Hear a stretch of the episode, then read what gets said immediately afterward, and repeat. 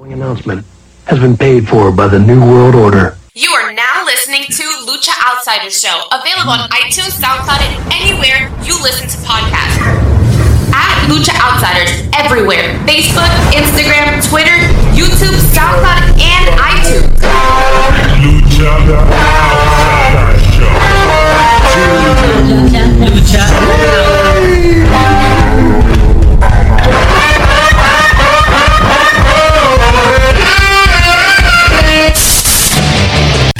how it feels to fuck on cocaine. That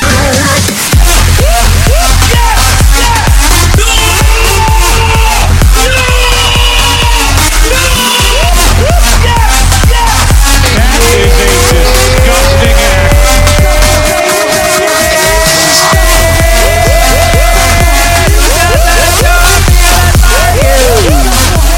Have no fear. The sports entertainers are here. I am the heel, the seal, the deal, the villain, stay shown, the anti-hero of the IWC, your boy, Mr. Rated R, and our tag team partner. He's the analysis of the L. Oh, C. He's the man to put the honor back in Ring of Honor. He's a straight shooter on Twitter, and when it comes to wrestling, he has a radar from the mean streets of Long Island. You know, I've been thinking. I don't even know if I have a radar anymore. You know. just, just you know, just some random Sunday thoughts. Wow! However, here I am, live and in living color. Wow! Wow! Wow! Welcome. What a turn of events! I know, I know. Maybe some breaking news on here. Okay. Maybe not the, maybe not the the first uh, piece of breaking news that I drop here. I know. Interessante. okay, Leo, what are you doing? Come on. Nothing. Leo, what are you doing? Why? Why? Leo, how come sometimes you act like this is your first rodeo? Because I get sloppy and I didn't have my headphones on, so I'm just. I thought I had brought it all the way down, and yeah, that's on me. I got sloppy today. Sorry. Uh, Ryan, how are you, bro? Doing good, man. Doing good. Uh, you know, it's always some stuff to complain about, Right, but for the most right. part, you know, feeling pretty good. Spring is coming. Got some nice weather, hopefully on the horizon here. Uh, it's a good time of the year. WrestleMania two weeks away. Mm-hmm, It's a it's a good time. Good time. You mentioned spring. Right now, we're getting to the point where it's like during the day, it's getting like a little bit warm, but then at Yeah. night and morning, it's brick as shit. It's like cold as Yeah, well, it's certainly brisk as hell right now. Uh, outside, I let my dog out before. Mm-hmm. It's cold as hell. But yesterday was really nice, and uh, maybe it'll warm up as the day goes on. Who knows? But hey, nice weather's coming, and nice weather puts me in a good mood, Mario. It really just does. Well, good to know. Leo, how are you, bro? I'm good. I'm good. I'm all right here. Checking. We're actually live right now on Los Radio TV. mm-hmm. We're also live on our YouTube channel, just uh, growing, making things happen. Make sure that people follow us, and I'm um, having a good time. By the way, on camera it says Macho Mario. Just saying. Okay, that's good. It does. Look at that. Look at there, there you go. There you go. So Leo just mentioned Los Radio TV and YouTube. So this is something I'm going to start promoting heavy, 1000%, all right? For those that are listening to us on the audio feed or watching us live on Facebook, please subscribe to the YouTube channel. We have not touched this platform No. since episode 94. Four years ago. All right. So we need to we need to we're gonna start adding more stuff on there. I'm gonna we're really gonna try to make this the new initiative in 2023, our YouTube page. What do you th- what's your thoughts, Ryan? I think it's great. I think YouTube is, uh, I mean, YouTube's huge, man. We'll get a lot of views, hopefully, on all our videos. It could take the Lucha Outsiders to the next level. So, yeah, definitely subscribe. And uh, it's, I mean, everybody has access to YouTube, right? So it's like an easy way to to, to watch the shows. So, Yeah, so and also uh, too, if you miss it too live, you can still watch it. So yeah, I think our anytime you want, YouTube, yeah, great. our, our YouTube page is definitely going to be the new initiative for us. Uh, I'll probably end up doing a post on our YouTube page on our for our YouTube page later on today. But uh, yeah, the new initiative in 2023 is promote the YouTube page 1000. percent All right, a lot of great shit has happened in the world of professional wrestling this week. I have no complaints whatsoever. But before we get started, it's hashtag because I forgot last week. Rebel time. Ooh, I heard that one.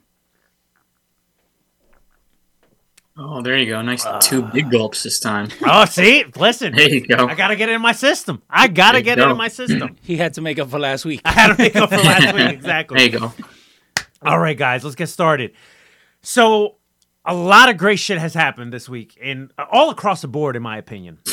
But I want to start out with probably, arguably, top one, top two favorite things that happened this week in professional wrestling, and that was the start to AEW Dynamite. Oh, so fucking good.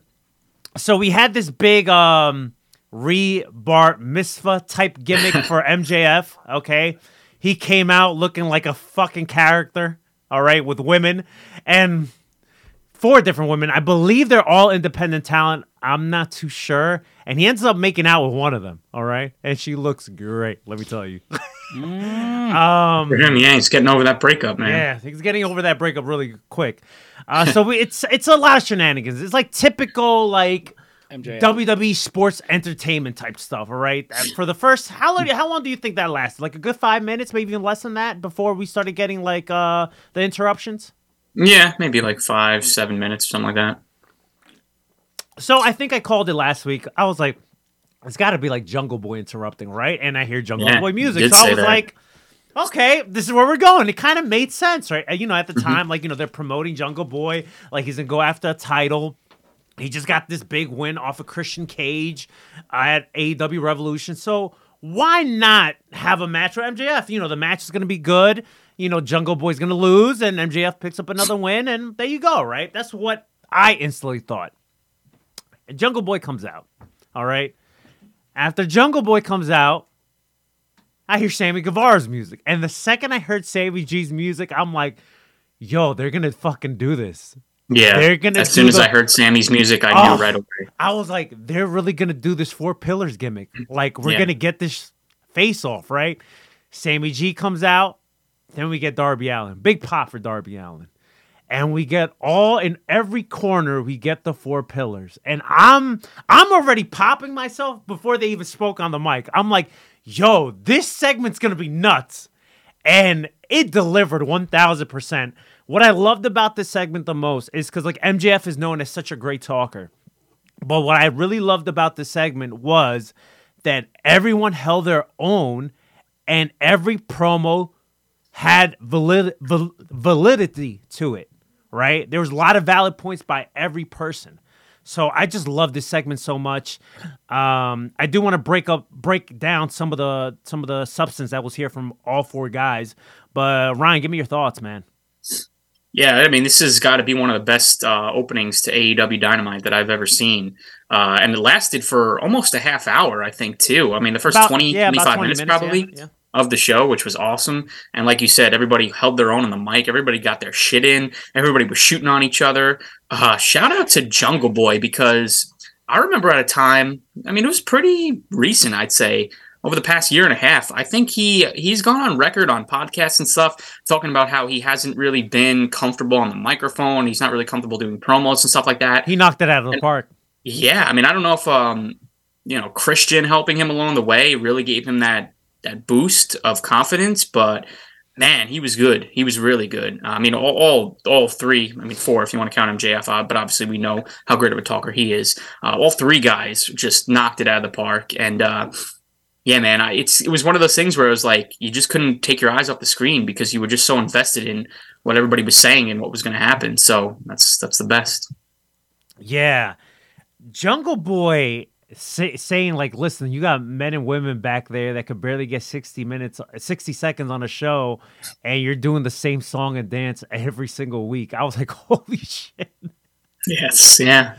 Oh man. You know, I was popping for so many of uh God, so many of the lines there. I mean, especially Darby's lines too. We're talking about how a bunch of the Ross uh, men, men and women on the roster bitching and moaning about uh, not being used and stuff like that, and complaining online. And oh my god! And then just yeah, And you know what? I really because it's for months already. It feels like years at this point with Sammy G. But you know he's gotten a lot of heat, and some of it it's stuff that he's brought to himself.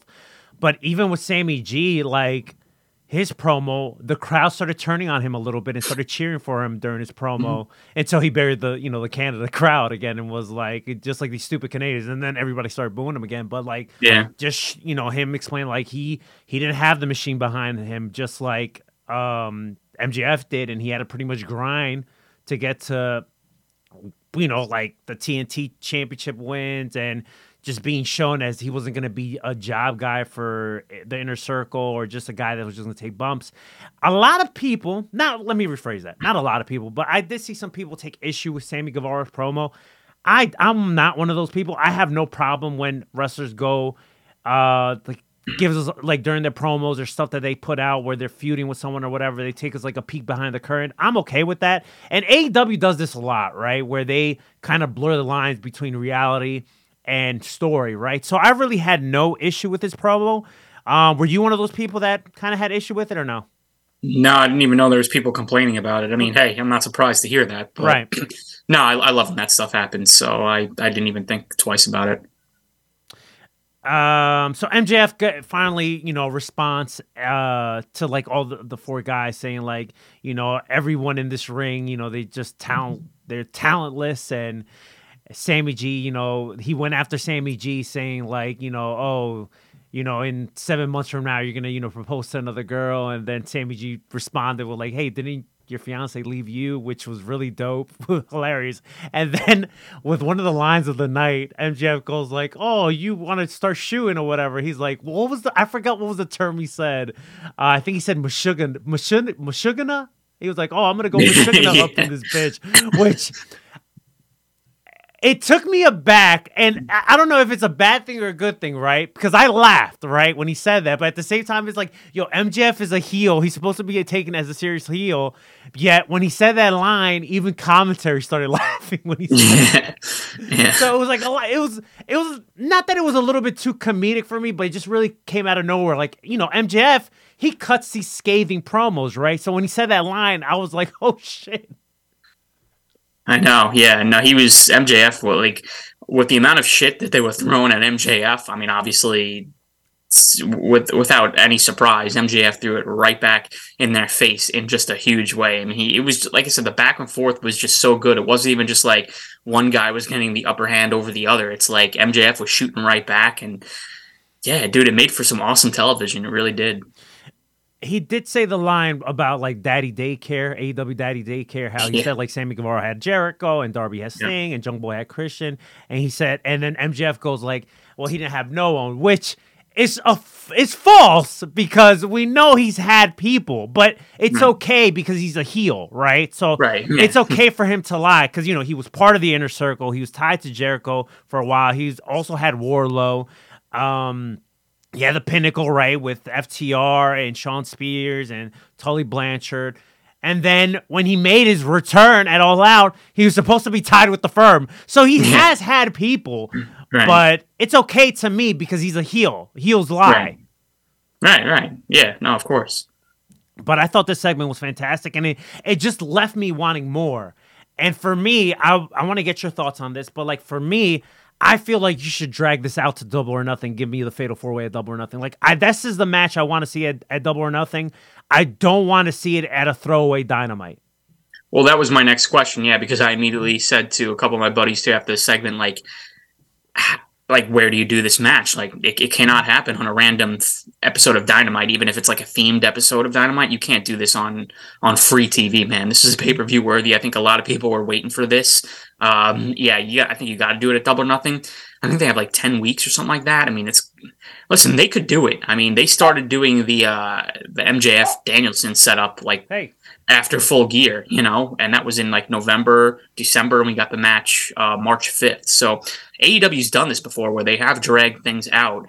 Um, you know, I just hope and pray that they don't do the same song and dance that they've done for the past few times to set up a number one contender where they MJF has Darby, Sammy, and um, Jungle Boy go through the ringer of like, okay, they got to win some odd matches to get this title shot. it and would like, not oh, surprise me if they it's do just this. like it would not surprise me if they do this. I know, I, but it's like how many times are you going to do this? You know, like it's just MJF's been doing this since day one. I mean, he did this with Cody back in the day. Remember when he Cody had to go through all that crap? He had to face Wardlow in the steel cage. He had to go through the the whipping. Ugh. I mean, like it's just like this. How long? I mean, it's the same thing with MJF over and over to set up a, a number one contender. You know, so I'd like to see them go a different route. I don't know what that route would be, but I'm sure they could figure something out. Um, but yeah, nonetheless, I think this has to happen in Vegas at Double or Nothing. It's just too big of a match to throw away on a regular Dynamite. I think also what I liked about this too is it's bringing, and even throughout the episode, right? Especially how the episode ended. What I really enjoyed was how the um, it was the four pillars, which it felt like very original AEW. You know what I'm saying? Like it Yeah, felt like yeah. kind of back to like the roots of AEW, the guys that everybody was saying like, "Hey, this is the future of the company, right? These are like AEW originals, if you will." That's what I really loved about this segment. Like it just it felt old but felt fresh at the same time because it's the four pillars, right? AEW originals, but it's something like I didn't know I needed in my life. Yeah, yeah, no, I know for sure. I mean, I think uh, this is, I mean, this is similar to like when the Shield, you know, like w- when they were a thing and everybody wanted the Shield triple threat for the title, and we did get that at like one of like the B level pay per views. I forget which one it was, but it wasn't really rem- memorable. And everybody thought like one day that would be like a WrestleMania type like main event, like all me- three members of the Shield wrestling for the WWE title. Um, we just never got that. So I think you know AEW has a chance here now to tell the story where it's like all four pillars going for the top prize in the company. You know, the future basically of the company right here. Um, or and the present, really. I mean, you know, I, how many times are we going to call them the future before you know, you know, they've proven time and time again that they're the now. But um, yeah, I mean, you know, I don't know if Double or Nothing is AEW's biggest pay per view. I think that's like a there's like a debate. I think of a, what's AEW's biggest pay per view? Is it All Out or is it Double or Nothing? Double or Nothing for me is like their SummerSlam.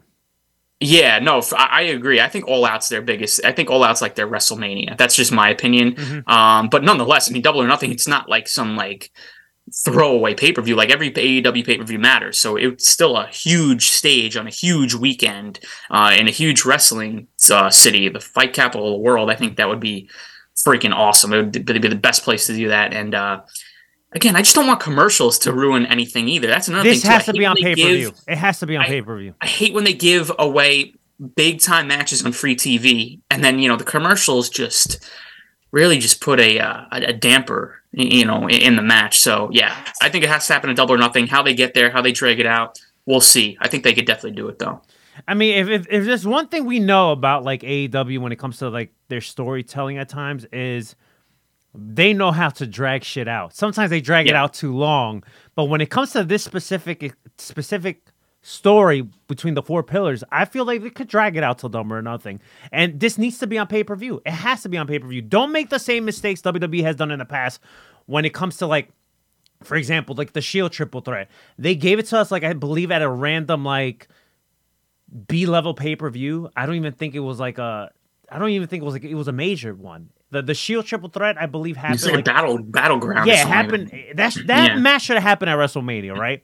Yeah, or a SummerSlam at least, Right. or some one of the big four. You, you know. The four horsewomen fatal four way we never fucking got. yeah. So it's like you when you have this big of a match, you need to have it on pay per view, and you need to capitalize it when you have some like you have some substance there, when you have some momentum. And to me, I've seen more people like I want this story. I th- finally they're giving us something. I've seen more people say stuff like that than saying like, oh, you know what, this is a weak made event. Like there are some naysayers that do say that, but I feel like they got some momentum with this po- possible fatal four way. Yeah, yeah, no, for sure, man. I mean, and, and what are all?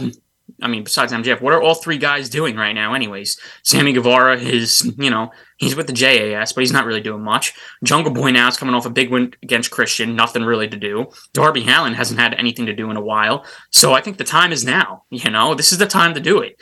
Um, you know, MJF, I will probably retain. It doesn't even matter though. I think everybody just wants to see the match uh, because it's going to be that damn good. So yeah, I think the time is now um yeah i just uh i feel like they it needs to happen at that pay-per-view so we'll see where it goes from here um but nonetheless man i'm freaking excited for it and i'm excited for more segments too because like you said before you want to see more this segment left you want, wanting more and and same here Not only that, but I will say that if we do get this triple threat, I believe that it'll elevate the other three guys just being in this main event. You know what I'm saying? Like the whole um just being let's say double or nothing, right? They, we get the main event double or uh, nothing. I believe Jungle Boy, Sammy G, and Darby Allin will get elevated even with defeat. Can you hear me? Are we live? Hey, yeah you froze up for a second yeah, I don't there, know what but- the hell's happening. All right. Uh, did you hear anything? Are we good? Yes or no? I can Yeah, see you. we're good. We're good. We're live. All right. I I can see you. Yeah. All right. I don't know what happened, now. guys, so I'll repeat myself one, one more time. Not sure what happened there. Okay. So, Jungle Boy, Sammy Guevara, and Darby Allin. I feel like even in defeat, just being part of this main event, hopefully at a pay per view like Double or Nothing, I think they will get elevated.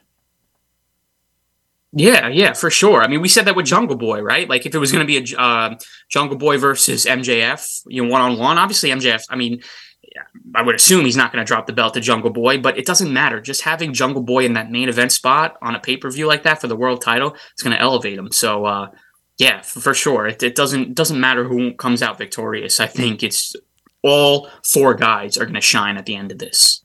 One thousand percent. So last week we were also talking about uh, Powerhouse Hobbs, right? We were talking about how, you know, we got some QT shenanigans that we were just like, what the hell? Well, we got this segment on Dynamite, and I gotta say, I loved it. I thought this segment was hilarious. It was uh, it was um, you know, they were playing like kind of like uh, a TMZ esque type thing with QTV, and they were throwing like a lot of like subliminals and shots, like not only at, at Wardlow, but like there was like a shot to Batista in there, like ruthless aggression. I, I just loved all of this shit. I, I just, I, I really enjoyed the segment. Maybe because it was just ridiculous, but I didn't hate this at all. Uh, yeah, so I'm actually going to uh, maybe surprise you and everybody when I say that I feel like I'm coming around to QT Marshall a bit. Uh, I don't know. What a turn of I don't events! were.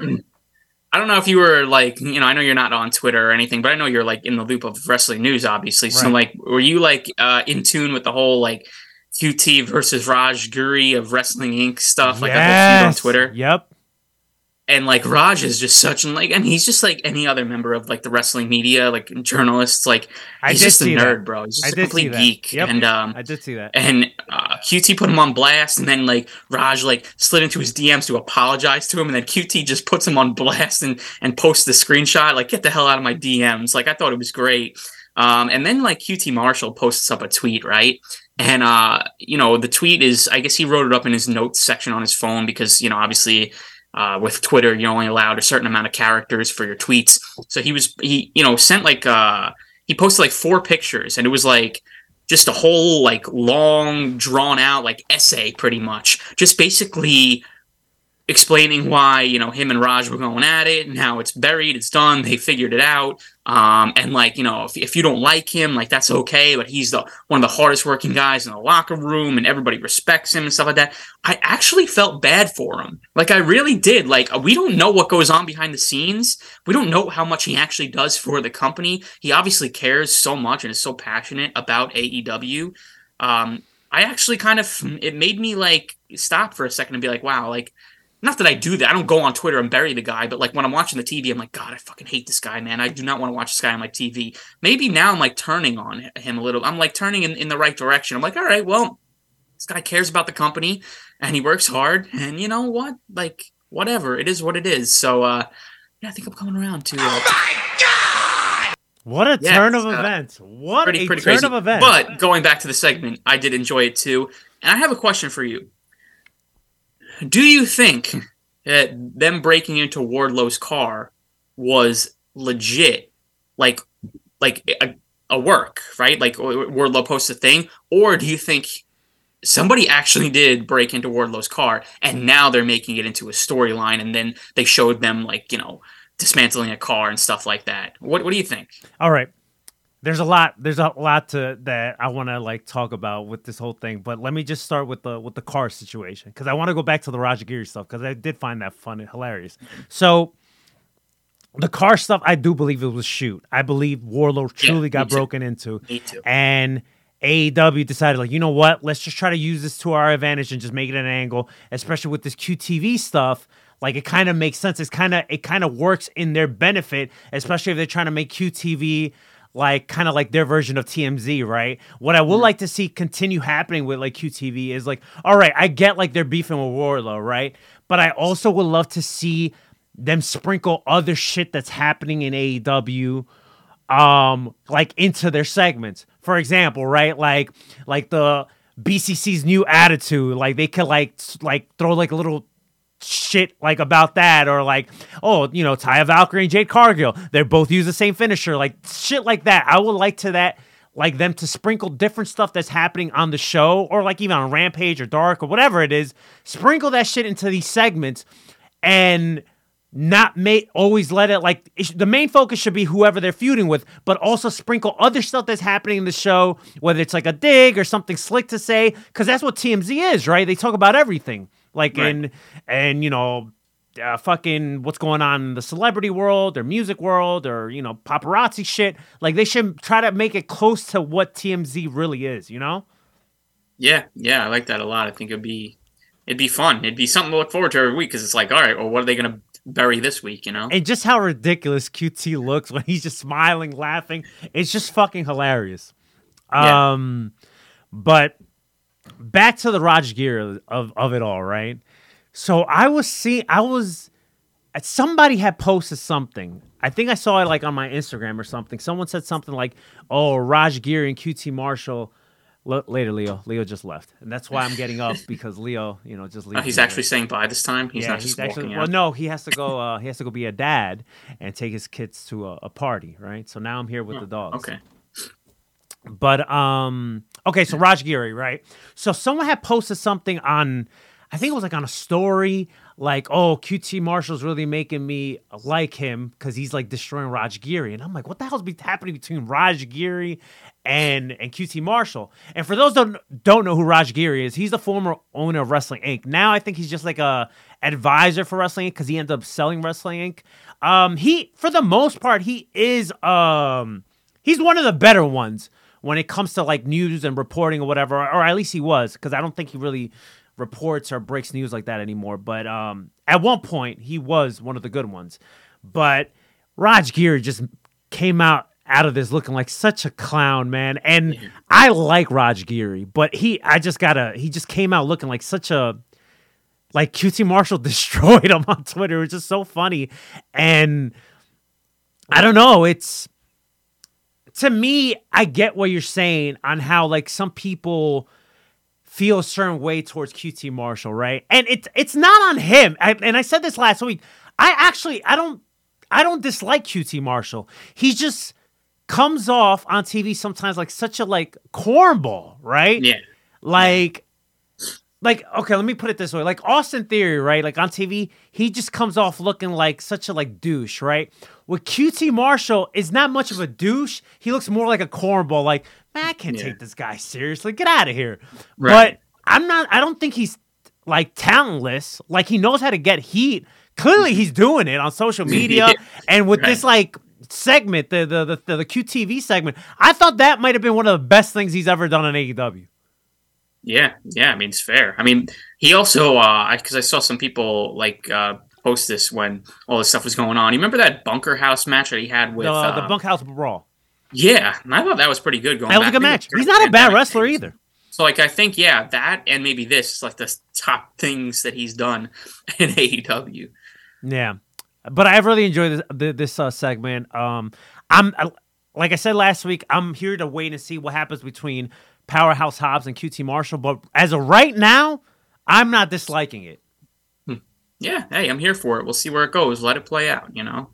Yeah, let it play out. Speaking of um, uh, some one of the names that we mentioned right now, and that's Jade Cargill, right? So we get this open challenge, and man, th- th- they they they definitely like work the like the viewer and the audience, right? Well, maybe not the audience too much because this this uh this individual, uh, I believe her name is Nicole Matthews, if I'm a, I'm not mistaken. She's like a she's like a Canadian wrestler, so people in the audience are like well in tune on who she is, but she had no entrance. Like she was already in the ring when Jade Cargill came out. Like there was no big surprise, no nothing. Okay, Jade Cargill runs through this poor girl. Like there's no tomorrow. Just boom, one, two, three. She gets on the mic and she goes like, "Oh, that's all Canada got or whatever." And then she gets in Renee. Um, I was gonna call her Renee Young, Renee Paquette's face, and she gives Renee a kiss on the forehead, and then a familiar music hits, and it's Taya Valkyrie. She came out. listen, I'm a, I'm a big fan of Ty. I love Ty. I, I I love her as a wrestler. I love her as a person. I got to. Uh, I was very fortunate to meet her a couple years uh, years ago. I think she's great. I love her. But was it just me? But I felt like her pop was like a little mm, average. I, I don't feel like it was a crazy pop. Maybe it was just a crowd. Maybe I don't know. But like I didn't think like her pop was like all that. Yeah, I mean, I don't know. She's not the biggest name out there. Um, I think people are kind of just expecting her. Yeah, I don't know. I mean, Do you I think? don't, I don't think people care. Do you Really, I mean, I don't think people care about Jade Cargill in general. So it's like whoever comes out, you know, they're not going to win. I mean, yeah, it's cool to see Taya Valkyrie. I mean, I'm I have no problems with her. I'm glad she's on the roster now. But you know, I didn't like jump out of my seat when I was watching it either. You know. No, and- and this is this is no disrespect to to the Winnipeg crowd. Okay, no disrespect to them. I just feel like if they would have held off on that debut out here in the states, like if it would have happened like in L.A., I feel like the pop would have been bigger. Yeah, it's a fair point. I, I don't know. I just felt like like like she got a pop. Like it was a nice pop, but like I don't know. I just expected it to be, you know, she's from Canada. I just expected it to be a little bit bigger. I don't know. She's also not the biggest Canadian uh, women's professional wrestler Right, out there. right. So like maybe people were expecting somebody else. I don't She- know. Probably yeah, a couple different. she's factors. more like like it's so crazy because she's actually more in tune with like Spanish culture, right? You know, because she she's you know she works for AAA and she's like the like la reina de reina campeona AAA. So like I think it, like the debut would have happened like let's say like in Texas or like I don't know like one of these bigger cities in the states. I feel like her pop would have been bigger. Yeah, no, it's fair point. What do you What do you think about the possible of this match? I think this match is gonna be a banger. I love the fact that when they faced off, yo, they're almost the same height. Like, Yeah, yeah. They have the same height. They got the same finisher. Mm-hmm. Um, you just look at Taya Valkyrie. If you've never seen her before, she looks like somebody who could dethrone Jade. Mm-hmm. Um, yeah, man, I'm all here. I'm I'm here for it. Of course, we know how it's going to end, right? It's going to be a throwaway match on a Dynamite. I'm sure it'll be good, but uh, you know, I don't see Jade Cargill dropping the belt. So no.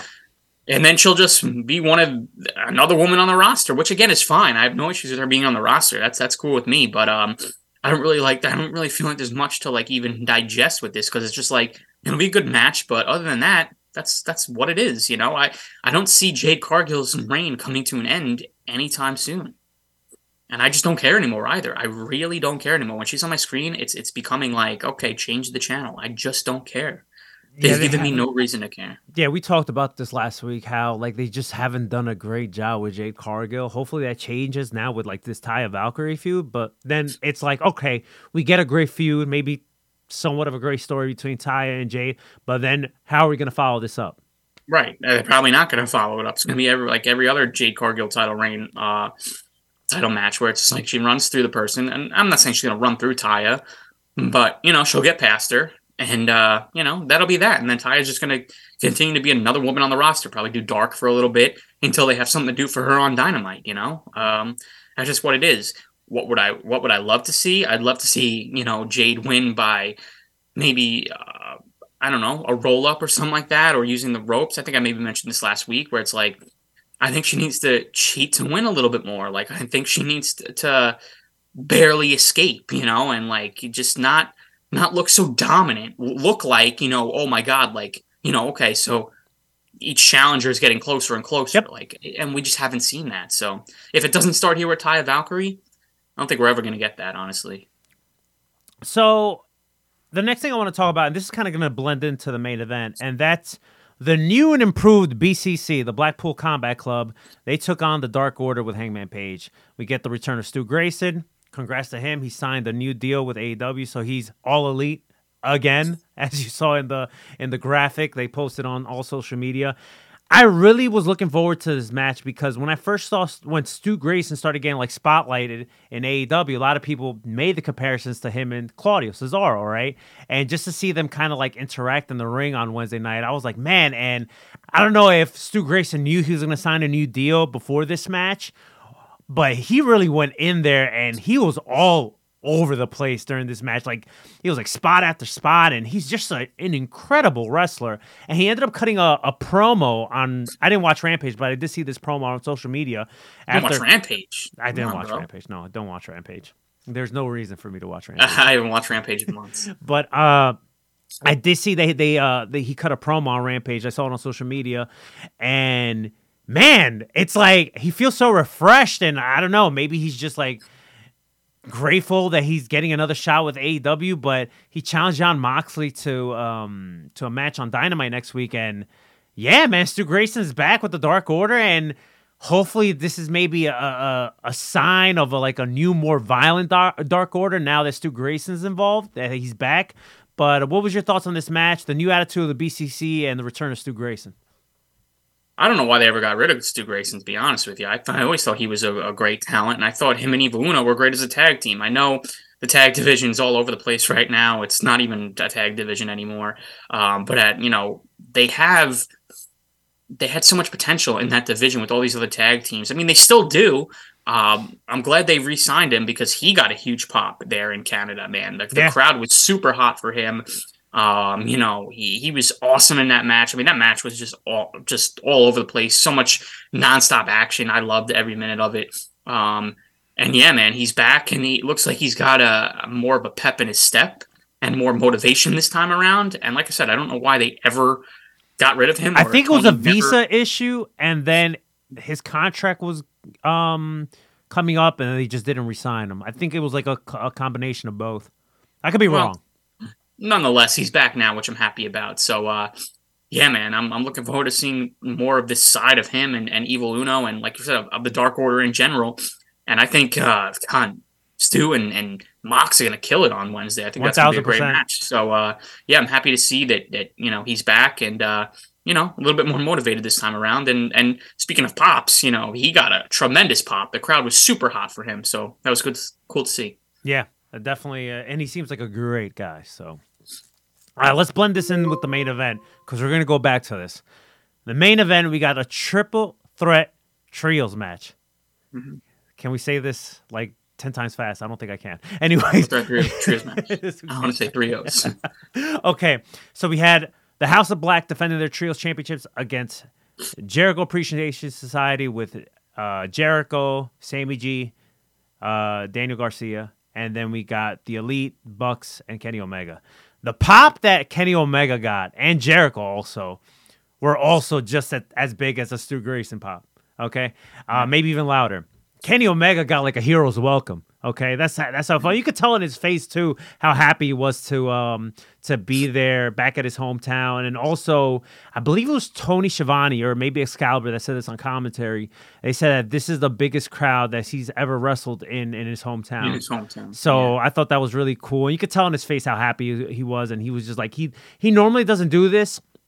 Um, but I guess maybe because he was in his hometown, he was so happy. Like before he got in the ring, he actually went around the whole ring and just said, you know, just giving everyone's uh, all the fans high fives, which I thought was really really cool.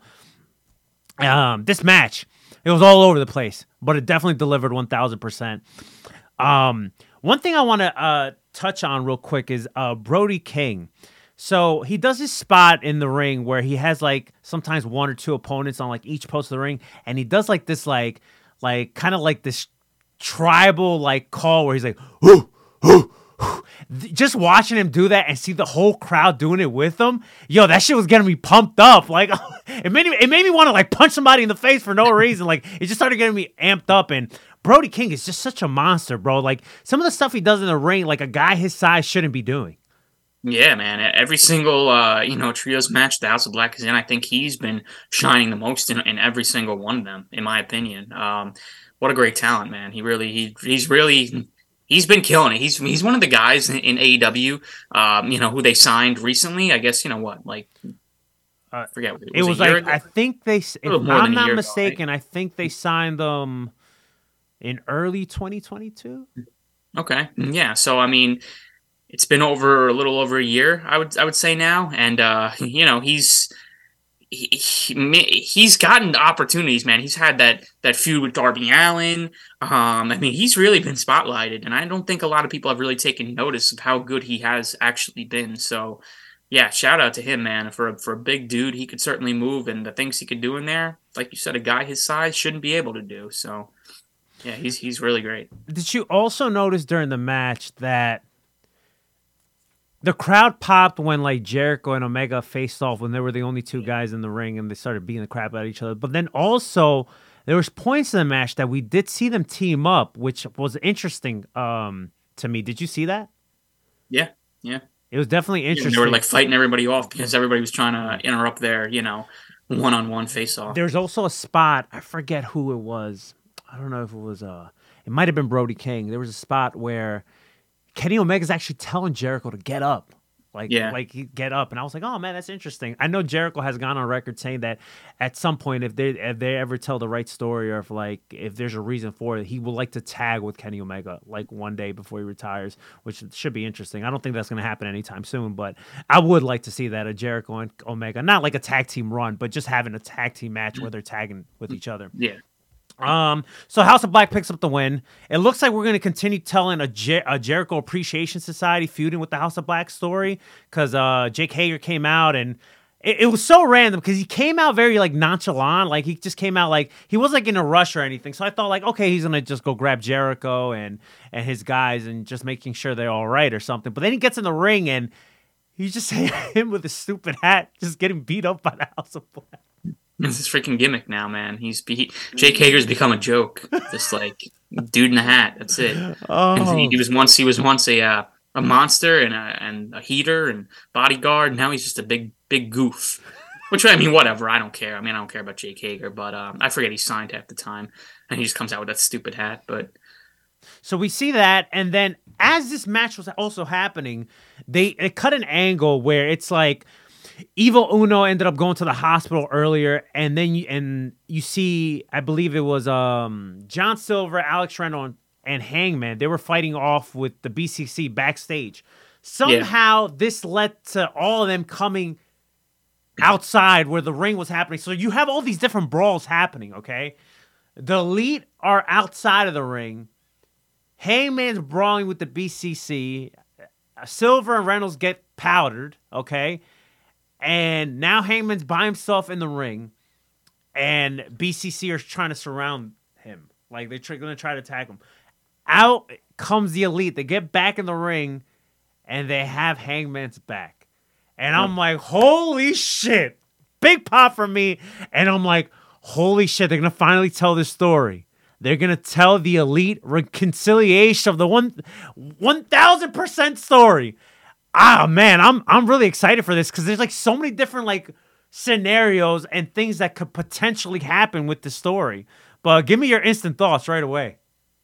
Yeah, man, I was not expecting it at all. When when I saw how um uh, the Dark Order and BCC, you know, going at it, I'm like, what the what is this shit, right? I mean, I think they even cut cut to it during the match backstage. I'm like, why are they showing us this? Like, I don't care. Like, I want to watch this match. And obviously, there was a reason behind it. I was not thinking that this was going to be that reason. Um, but man, oh man, yeah, what what a moment! I do wish, like, and again, this is a timing issue on AEW's part. Always, um, I do wish they gave it a, maybe a minute to breathe uh, because like they did it really quick and then they got right off the air. Um, so I wish like it, they gave that moment of like I don't even know if Hangman even turned around No, he was he was about to turn around. That's when and the, then they cut. This is Maybe maybe that was that maybe that was done on purpose. I don't know. what was a missed opportunity for there also was Tony Schiavone should have hit us with, hit us with his classic line like he used to do at Nitro, like the tape machines are rolling, we're out of time, we'll see you next week. On that he should have hit that line right there. That Yeah. that would have been perfect. Yeah, Icing on the yeah, cake That would, that'd that. be a great spot to, to throw that in there for. But I mean, nonetheless, what a, I mean, what an amazing opening to the show. You had some great matches in between. You had an awesome main event and then a, a fantastic ending. I thought, all in all, this was one of the best Dynamite episodes um, in the past few months. Man, I really thoroughly enjoyed it. And now we're going to see the story of Hangman and possibly the Elite getting back together. How does that affect Hangman's relationship with the Dark Order? Um, you know, there's so much story that they could tell here, but I'm really, really intrigued and so excited to to see where it goes. And uh, yeah, man, Don't know. This, is, this is what AEW does best, man. This is this is the AEW we we love. You know, Listen, we we could criticize Tony's booking at times, but when Tony gets it right, he gets it right. Oh, I mean, he knows how to book. Right. He, sometimes he's a little wonky, Right. but for the most part, he knows how to book his shit. Yeah. So that so between the the opening segment and then this elite story, it's like fuck, man, it's right in the fields.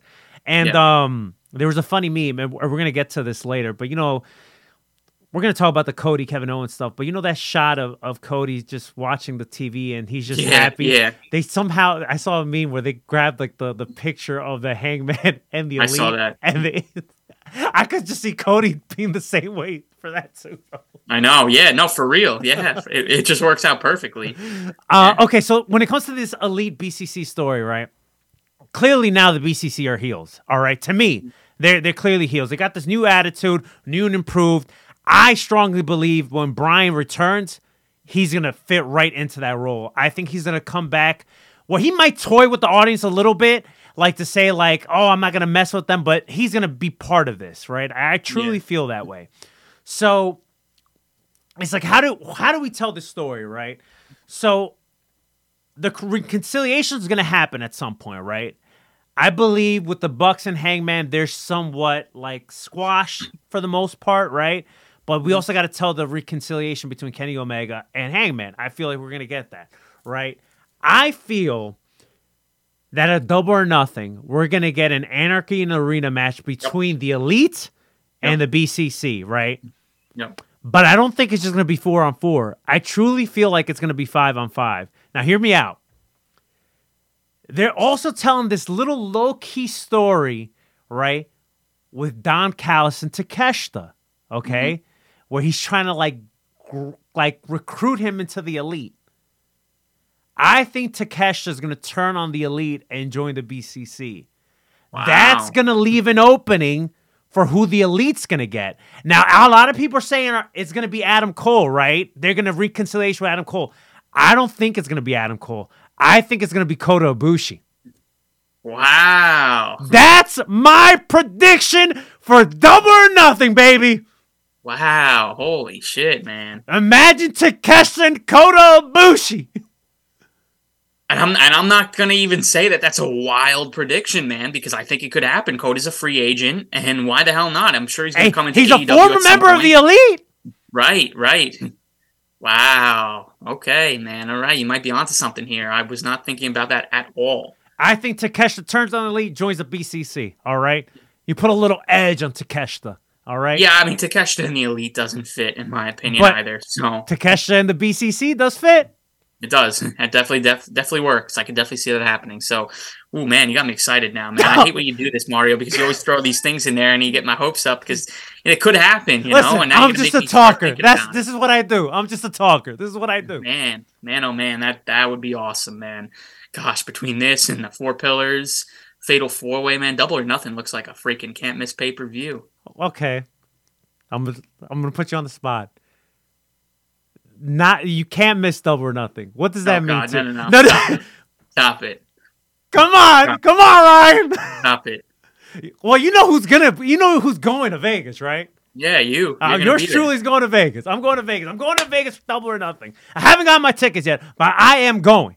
All right, it's happening. Thousand. you book anything yet? Not yet. Not yet. Not yet. Oh, look at Ryan. His, his, his gears are turning. His gears are turning. okay, okay, okay. Don't make me do this. All right, but that's that, I really think this is a strong possibility that we could get this. The, the elite mean, yeah, versus makes the it- BCC, Anarchy in the Arena. Listen, Anarchy in the Arena last year was my favorite match of the night at Double or Nothing. That- I thought that match was fantastic, and it was just different. It was different from any like street fight, hardcore, and everything goes. Just the the presentation of it, the music playing in the background for like five minutes, like it was just insanity. I loved it.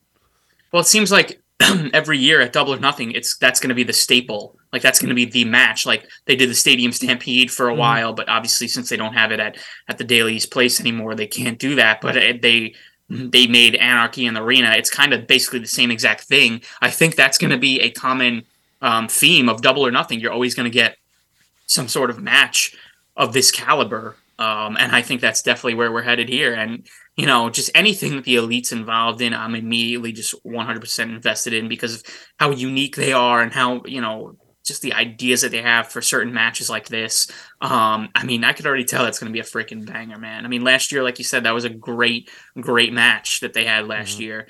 Um, and now this year, you got the elite and the BCC again involved in it. Uh, you know, I think I think it works, man. So yeah, I think that's probably where we're headed here. Um, but yeah, now I'm intrigued about the possibility of doing a five on five and who that would be, and I agree. I Adam Cole would would work, of course, Mhm. but it's very obvious, and I think Adam Cole should probably just do his own thing after coming back now. We could tell that story later. You know, we could Yeah, definitely tell that story right. later between Adam Cole and the Elite. But uh, yeah, I, I the the BCC and the Elite just seems like it just feels perfect for double or nothing, especially for a match like this. And then also think about it, a lot of these guys have history with each other. You remember Jon Moxley, Eddie Kingston? They faced off with the Young Bucks at Double or Nothing one year for the tag titles. Kenny Right. Omega and Bryan, Kenny Omega and Jon Moxley, and then we got new fresh matchups, Claudio and Kenny Omega. So like there, there's like a lot of different scenarios you could tell here. Yeah, yeah, no, for sure, man. It's definitely exciting, man. I mean, and just to see like Brian and Kenny again, if Brian does end up coming back, um, you know, Brian and the Bucks, and yeah, like you said, the the Claudio in the mix. I mean, yeah, dude, this 100 percent works. I think this is definitely where we're headed, and uh, yeah, man, it's can't wait. Can't wait, I bro. already can't wait for it. It's crazy. Great stuff. Great stuff. All right, Good speaking of Kenny brewing right Speaking of Kenny Omega, low key Tony Tony Khan just like just sent out like a random tweet, right? Like, and he said it very he did it very nonchalant until he started picking up steam, and it's like, holy shit, is this really happening at Dynamite? I remember watching this graphic, and I'm like, was this Tom Customs fucking with people? We're gonna get Kenny Omega versus Hijo de Vikingo on Dynamite. Holy shit! Yeah, yeah. Uh, the, he did. He tweeted something out earlier. Insane. Insane, bro. Insane. He tweeted something out early in the morning of like, oh, like make sure to tune into Rampage tonight, and I'm also gonna drop like a dream match announcement or something like that. But you know, when Tony tweets like this, just goes over my head now. It goes in in one ear and out the other because I just it's just like he just has all these like things up his sleeve, and half the time it's just like, eh, you know, nothing crazy. And then he dropped this, and I was like, oh, I was not expecting this. Now, I will admit, I am not as in tune with Vikingo as a lot of people are. You know, I, I know he's super talented. I have not seen much of him. I know there's a backstory here with him and Kenny uh, where the match was supposed to happen. It didn't happen. Now it is happening. It's going to be a great match. Uh, from what I'm hearing, I've seen some clips of the guy, but I have not, like, I don't know too much about him. So that really does excite me to like not know what to expect and just just to see him like it's just kind of like this Komander dude who was like in that ladder match recently. Um, shout out Brian Sendek of uh, Royal Ramble. He was like telling me, "Yo, this guy's sick. He's awesome. Just wait till you see him." And I was just like blown away by him. So I feel like the same thing's gonna happen here. And a, and a Kenny Omega one on one match, man, of this yeah. caliber. I mean, Yep. he's on. He's just he's the best at this. So He really is, and you're not gonna be disappointed with Hijo de Vikingo. Like I know what you like. Like I know the Yeah, type yeah. of wrestler you like. You're not gonna be disappointed with this guy. And also, I was very fortunate to meet him uh, recently at a GCW show. He's a great guy, very humble. Like he's like the mega campeon. He's the world champion in AAA. So like he's just oh, he is. yeah, he's Okay. one hell of a talent, bro. One hell of a fucking talent. And oh man, I can't wait for this match. Like this is gonna be a match that you you're not gonna be able to blink. Yeah, no, he he seems like he's uh, just he flies around that ring, and I mean, God, like Kenny Omega, obviously we know he, he could do in there too. So yeah, dude, I'm I'm really excited, man. Well, like I said, whenever we get a Kenny Omega match like this, a big time one on one, like big match Kenny, uh, we're in for a treat, and um, I just it's it really is a treat every single time we could get something like this. So I'm excited to see that, and that was one of the reasons why I was happy that you know uh, the Elite dropped the trios titles yeah, I was happy for House of Black because I, I think they needed it more, but also because like I just feel like I want to see Kenny separate from the Bucks a little bit and just do his own thing and, and just see him, you know, just I don't know, have some bangers. Yeah, Dynamite. Kenny Omega. Oh yeah, right, right. Because I mean, who knows with these rumors, man? I don't know when his contract is up, but it seems like he does not know what his future lies, and I think there is a possibility, and maybe it's a small possibility, but I think he could potentially have interest in the WWE. That's all I'm gonna say. I don't know when that's gonna happen. I, I you know, he's pretty uh, busy right now, Mhm. but I just have a feeling that he knows the end of his career is not coming up within the next year or so, obviously, but I mean it's it's coming, right? And this might be his last chance to go over there. You know, so I want to enjoy Kenny Omega in AEW now. I want to enjoy all these potential dream matches, these one-on-one bangers that we're gonna get over here for now, because I just I'm not convinced that he's just he's an automatic like, oh, I'm gonna stay in AEW. I'm not convinced. Listen, I want Jay White to be in the WWE. I want him to go to the WWE. I don't want to see Kenny Omega go to WWE. I really don't. Don't. I said that a few years ago, but I think at this point, I think I am intrigued to see Kenny in WWE. If, and listen, if he does, obviously he's my guy. Like I'm always gonna support Kenny, and Yeah. and I'm not saying Kenny can't have good matches. In, or gr- let me rephrase that. I can't. I'm not here. I'm saying that Kenny Omega's not gonna have great matches in WWE. But listen, man, I I just think so highly of Kenny Omega. It's like if Kenny Omega goes to WWE. Yo, I want him to be world champion, right? Like I want to see him gun for the world champion. And if you're gonna give me anything less than that, then I'm just like, oh, come on, man, what are you doing, oh, yeah. my guy? Of course, it depends on how he's booked, but I think with Triple H involved, Mm-hmm. I have a little bit more confidence. And I, and it's just like basically, basically the dream match is there, and to see him on a big stage like WrestleMania, like I don't know that that definitely intrigues me. I can't lie. I can't. I can't. You know, a few years ago, I was like, hell no, man. I don't want Kenny anywhere near WWE. I mean, I said that for years, for as long as I've been a Kenny Omega fan. But I think now my opinion's changing a little bit, um, just by seeing the way Cody Rhodes has been presented over there, and um, you know how high Triple H is on a guy like Kenny Omega, how how how long he's been waiting to get a guy like Kenny Omega. I feel like if he finally does secure him, he ain't gonna fuck it up. So um, it is intriguing, but you know, going back to Kenny and AEW for now, let's, let's enjoy him for for what we have. Um, yeah, I mean, I'm I'm very excited for Wednesday. All right. Just one quick reminder, once again, before we continue talking. Subscribe to our YouTube channel. I'm gonna be promoting this. I'm gonna be like an infomercial for our YouTube channel. We revamped the YouTube again. We're gonna start putting stuff on there. Uh, you know, Leo's doing this whole Los Radio TV gimmick, and that has to do with our YouTube. So if you're not subscribed to our YouTube channel, we haven't done shit with this since episode 94, but we're back, baby. We're gonna put stuff on there. So yeah, subscribe to our YouTube channel. You can watch us there live, like you are doing right now on Facebook, or you can watch us on demand. So you can see our beautiful faces on YouTube. Okay. Uh, one last thing on AEW. Forbidden Door 2 got announced officially Sunday, June 25th, and it's going to be live in Toronto. All right. So, first of all, I, we knew it was coming, right? That Forbidden 2 was going to happen, right? We knew it was happening.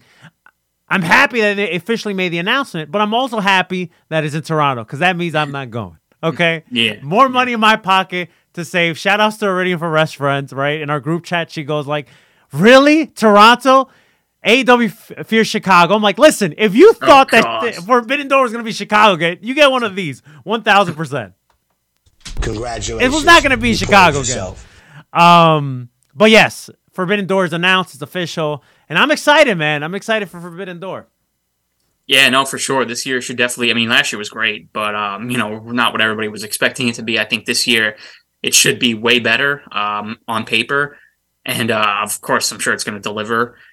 Man, I loved being in Toronto when I went in 2019 for SummerSlam. I think Toronto was awesome, and I, I've been saying so many times, like, "Oh, I want to go back." Oh, go you're back, fucking go back." going.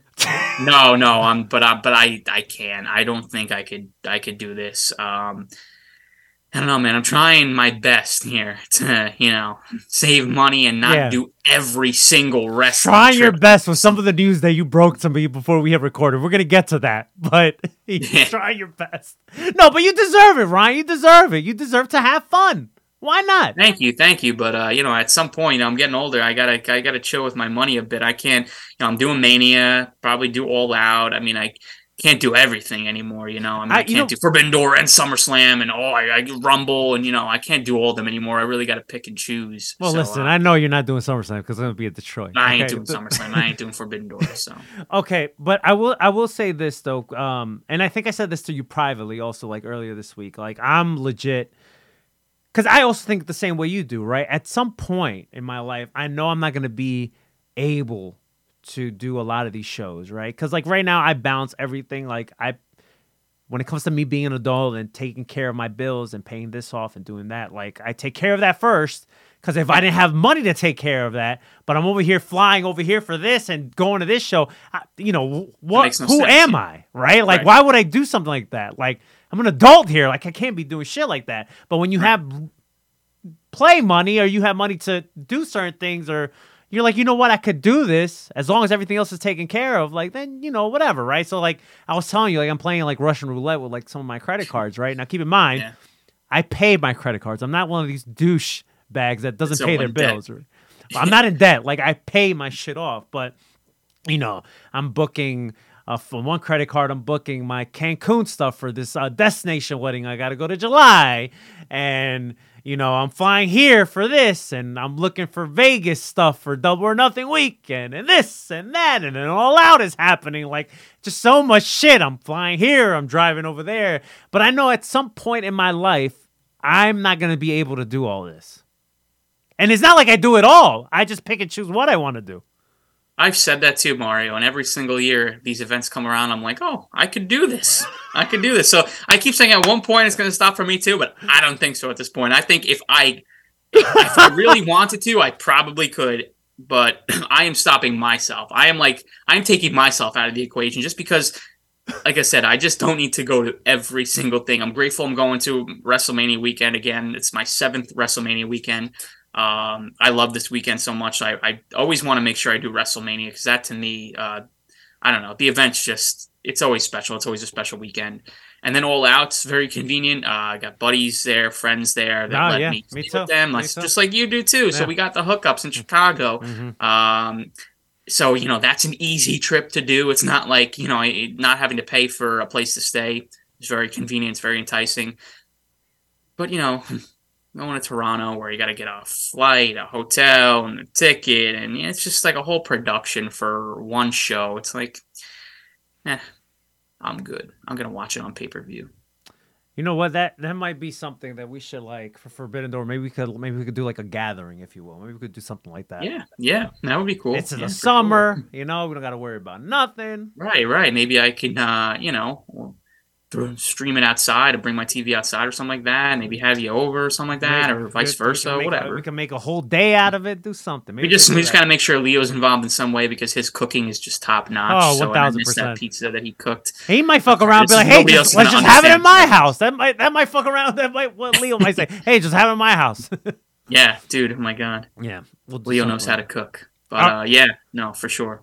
All right, and uh New Japan related news. All right, you know, since we're talking about Forbidden Door, we got the final set for the New Japan Cup, and we got uh my guy Rebel Era baby, David Finlay facing Sanada, not part of Lij anymore, but just five guys. Okay, the new fresh Sanada main event final for the New Japan Cup. I I was I got to watch before I uh headed over to Leo's. I got to watch the um, actually the, the the two semis. It was um Tama Tonga and David Finlay. They put on a fucking banger. And um I I was telling this I was telling you guys uh and you this last week how like they're telling this story between ELP and David Finlay where ELP can't really like trust him. And like on commentary, ELP was doing commentary for the New Japan Cup, and he was saying like, you know what, I got to give the guy credit. And then they had like a little back and forth after David won, and David tells ELP, he's like, you see, you got to like see my vision. Like he's like, you know, uh, he's like, you know, I'm I'm doing this for us. I'm doing it for Bullet Club or whatever. And then ELP was like, do it for the club. And they just they finally like acknowledge each other and they threw up a Too Sweet. So I don't know what's going on there. I don't know if there's gonna be further storytelling there. But then, you know, fast forward to the main event, Sanada versus Mark Davis from Aussie Open. He took Will Ospreay's spot because Will Ospreay has a shoulder injury, which I hope he recovers quickly because he got some WrestleMania bookings. And Yeah. hopefully he can still make those. But Mark Yeah. Davis is having like a showcase like during the New Japan come. He's like having like a breakout star performance. And Sanada and Mark Davis ended up having a banger. And, you know, this new fresh Sanada picks up the win. So now we got Sanada and David Finlay in the main event for uh, the New Japan Cup. Who do you got here, bro? Who? What, what do you think? For as much New Japan as I've followed recently, um, I'm gonna probably go with Sanada. Wow. Uh, yeah, I don't know. I mean, you know, I know they're pushing David Finlay pretty hard, but I think they've already pushed him hard enough to make it to the finals of the New Japan Mm-hmm. Right, Cup. right. I just think, uh, you know, having win and then losing to Okada. I mean, I don't know. Sanada's done this a bunch of times where he's lost to Okada and he's come out on out on top. I just feel like um, that's probably the more realistic match on paper. But again, I I really haven't watched much New Japan, dude. I didn't even know Sanada split from Lij until you just told me like ten minutes before we started the show. I had no idea. I didn't even see it on on online or anything like that. I just really haven't been up to date with New Japan stuff. I mean, there's really nothing going on really that's really that interesting. The only reason why I still have like uh New Japan World is to just see like basically follow what Sasha Banks is doing, you know? Mhm. Um just to say, I think she's going to have a match at the next at that Sakura Genesis show that the winner of the New Japan Cup is going to face Okada at. Um, so basically, like I watch the big shows if there's some big matches like that, but I ain't following the New Japan Cup like I once did, and probably not the G1 this year either. To be honest, it's just too much to to keep up with. Um, and the thing is too is like when, when it comes to New Japan and the reason I even put it on because I like I knew it was happening. I was getting ready to come out here, so I was like, let me catch the last two matches. But like I just been kind of like reading results. I will more most likely I'll probably watch the final, and that's Tuesday uh early morning. I'll probably end up watching that. Some of the bigger shows I'll be like, you know what, I could do it. But like especially with, like the New Japan Cup and like the G one and the Best of Super Juniors. Listen, man, I'm getting old, bro. I can't, know, bro. Three days, like three days in a row, waking up at four, three something in the morning. To, it's like, man. So like, if like if I'm hearing like rave reviews about this match, I'll probably go back and watch it on demand. That's a good thing, right? You can always go back and watch it. But um, I'm not like really like trying to watch the whole tournament or whatever because it, it, it's a killer, man. I can't be doing it. Listen, a couple years ago, no problem. I would do it. I would Yeah. stay up. Dude, I used to do it like crazy. Dude, I used to freaking like. I used to keep tally just to like for my own personal sake, just to follow it. Be like, all right, this guy won this match. This guy's in the lead here. I used to be like a complete nerd with this shit, bro. Like G one, like oh my god, even the best of the Super Juniors, I'd be like, all right, like you know, Ricochet's got a certain amount of points. Will Ospreay, you know, like I was like all in on it. But yeah, now we're getting older, bro. I ain't waking up early to watch these shows, and also and having to go back and watch them too. Even if I didn't have to wake up for it, right. like you know you watch it later on the day it just like i wanted to watch others i don't want to be watching this shit every freaking day you know? I got other stuff to do. So it's so hard to keep up with it. Unless you're in japan it's so hard to keep up with it No. um out here in the states. So yeah i mean it's a lot. Um i'll always love new japan but i've definitely it's not really uh, i used to be heavily involved in in in it um you know 2016 to like 2019 great great memories um but ever since you know the pandemic and you know they're coming back from the Ever, ever since AEW, was right. and then AEW, and it's just like, yeah, it's just like it's really hard to keep up with. Nah, it is. It really is. But uh, I'll, definitely watch the New Japan Cup, the the final on Tuesday. I, am looking forward to that. You also got like Hiromu versus Lio Rush for the the junior title. So there's a couple of matches on there that I'm interested in. So we'll see how that goes. And then also, just uh, I'm actually after you, you kind of sold me on Sanada now because now I'm thinking like, yo, maybe a fresh new Sanada. Why not? And also. David Finlay beat Tama Tonga. So there's already a story there for him being the next challenger for the Never Openweight Championship. Mm. There you So uh, you know what? You kind of sold me on Sanada. I was leaning towards David Finlay, but now you kind of sold me on Sanada. I think that might be it. And Sanada and Okada always put on bangers anyway.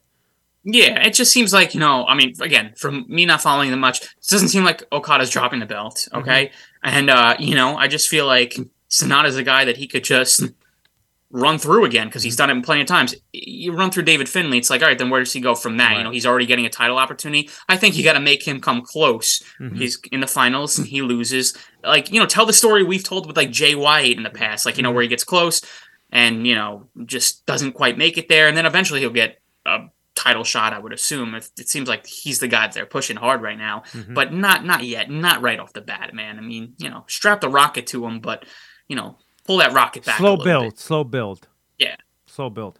All right, in I guess New Japan related news also. We got um Great Muta. He's gonna be the next inductee to the Hall of Fame. Uh, uh, well deserved, and I'm interested, man. I'm interested to see um the the speech he's gonna say. I'm his English is it's it's okay, it's okay English, but still, you know, Great Muta. He's a fucking legend. Fucking New Japan, All Japan, Pro Wrestling Noah, WCW. Like the guy's been everywhere, so um, well deserved. Yeah, no, for sure. It's gonna be cool. I think uh, Ric Flair is inducting him, I believe. So, um, yeah, that, that that should be fun. And uh, yeah, I mean, it's weird. Only two names announced for the Hall of Fame. I mean, what is this gonna be? A class of like four people? I mean, Very, listen, I'm not complaining about that, bro. I ain't I complaining. could care less board either, people. but it's just very strange. Um, but yeah, yeah, I'm not I'm, I'm not surprised. You know, this is the year he retired, so it just makes sense. Mm-hmm. So yeah, I think it'd be really cool. Yeah, what a, what a fucking like last like year he's been having too uh, since he like announced uh, that he's gonna retire. You know, like he had the match with Nakamura in Pro Wrestling. No, he's been appearing in New Japan. You know, um, he also appeared in AEW. Like he, you know, he's just been all over the place. So you know, uh, well deserved. Uh, you know, a legend. And um, yeah, I'm, I'm I'm looking forward to seeing him at the Hall of Fame. All right. We talked about Austin Theory last week on how he verbally got assassinated by John Cena um, last week on Raw, right? But this past week on Raw, it, he pretty much got assassinated and destroyed, right? To get a new entrance. Because I don't know if you noticed, but he got a new entrance where they kind of do like this 360 type gimmick and he does this. po- It's a really cool entrance, you know? And this is saying a lot because I'm not like the biggest Austin Theory fan, but I, I think it's something. I think it, he, it makes him look like, okay, we're we're pushing this guy. Like we have faith in this guy, and I liked it. I liked the entrance. I thought it was cool. Yeah, no, it's definitely different, man. Anytime they can present somebody in a different way like that, I mean, and especially with the cameras that they have and things like that. I mean, WWE's production is just top notch all the time. So, um, yeah, whenever they do something cool like this, it immediately makes that guy feel like a bigger deal. So, I agree 100%. And especially if you're trying to make this guy feel like a big deal, especially going up against John Cena, doing little things like this will definitely help, uh, you know, present him in a big way. So, yeah, I thought it was, uh, I thought it was really cool. Dominic Rey Mysterio. We got a segment on SmackDown where uh, Rey Mysterio confronts his son, and the crowd was eating this all up, man. The crowd was loving every fucking moment of this. Where Rey Mysterio pretty much just says that he's an ungrateful brat, and you know if he wasn't his son, he would, you know, beat the shit out of him. And even the crowd was like, "Beat his ass, beat his ass." I, I just love this segment so much. I'm really interested to see how they're gonna pull this trigger where Rey Mysterio finally gives in and he's like, "Fine, we'll have the match." Mm-hmm. Like, does it happen at the Hall of Fame? Does it happen SmackDown before the Hall of Fame? Because that, that's one thing they could do too. Like everybody's talking about like, yo, hope Dominic doesn't ruin the Hall of Fame ceremony or anything like that. But SmackDown and the Hall of Fame is happening in the same place and the same night, so they could do a segment before the Hall of Fame where he finally accepts the match or whatever, and you know the the Judgment Day gets kicked out of the arena. Like they could do something like that too. Right, like he could be he could be fearful of Dominic crashing the Hall of Fame and ruining the night. So he says, you know what? I'll agree to the match as long as you get the hell out of here. I could definitely see that happening too. Mm. So they could do that, and then you know he could even sell it like in the Hall of Fame where you know he where he says his thank yous or whatever. You know he can make like you know I love my son Dominic. He's a great performer, whatever. But tomorrow night at WrestleMania or whatever, I'm gonna show you that you don't disrespect. Like he could go on like he could sell the match within the speech too, like where you could blur reality and fiction. You know what I'm saying? Yeah, yeah, no, for sure. Um, I could definitely see that happening. I don't know. I mean, I guess I don't. It really is up to WWE if uh, they want to like promote the match in advance or if they want to just do it last minute like that. I don't know. Um, but I, I mean, at this point, it's kind of just like Dom has said everything that he could possibly say. I feel like to Rey, you know, Mhm. like he even threw in an Eddie line there, like I wish Eddie was my father. Mhm. And if that didn't make Rey go nuts and accept the match, then what more can this kid possibly say to get Rey Or to do. agree to the match? If you want to go dark, he like attacks his mom or sister. like I don't know. Jeez, I mean, Rhea just like, like I will bet you know, like say, like do something, like agree to it, yeah, dad. maybe like, agree- maybe Rhea does something to Right, them. That's what I mean. Yeah, I, I- God, I mean, I don't know. Um, but yeah, I mean, I'm interested to see too what what finally gets Rey to to accept. Um, but I think this has been really good so far. Um, just you know, Dominic's gotten a lot better on the microphone. I feel like he's gotten a little bit more comfortable in there. As awkward as it must be for him to completely bury his dad every single week like this. Um, you know, I'm looking forward to seeing that eventual match and. Uh, yeah, it would just be another great addition to this already stacked lineup that we got, um, you know, for Mania this year. So, yeah, we'll see what happens uh, next week, and then if it doesn't happen next week on a Raw or a SmackDown, I think the possibility of doing it to SmackDown the night of the Hall of Fame is definitely, uh, definitely a realistic possibility. Speaking of Rhea Ripley, I really enjoyed uh, the Rhea and Charlotte segment this past week too. How they were just brawling outside the ring, and and just a little back and forth they had. I really enjoyed it. I think um, the I'm not one of those people. I'm looking forward to this match, but th- there has been some people that have been like, oh, you know, really Charlotte and Rhea. I think the segment sold the match even more. they needed to do something more. I mean, they haven't really done anything yet, and especially with the rumors of this match being the main event of night one, I think they definitely needed to ramp it up a little bit. Mm-hmm. And they did. just that. So, uh, you know, I, I, I just hope, man. Like, and I, you know, I could hope, but I think it's gonna happen anyways. But where like everybody's just so pissed that Sami and and and KO with Usos are in, in the main event that they're just gonna shit all over this Charlotte and Rhea match. it hope is the main not. event, And hijack it, and I I hope not either because it kills Rhea's moment. And you know what? Can we just stop being spoiled for a- for a minute? I mean. Oh, you didn't get what you wanted. Like you still got the match that you wanted. It's just not going on last. Like uh, to me, this stuff doesn't even matter anymore. You know, like I just hope there's no beach balls and stupid CM Punk chants and stuff like that.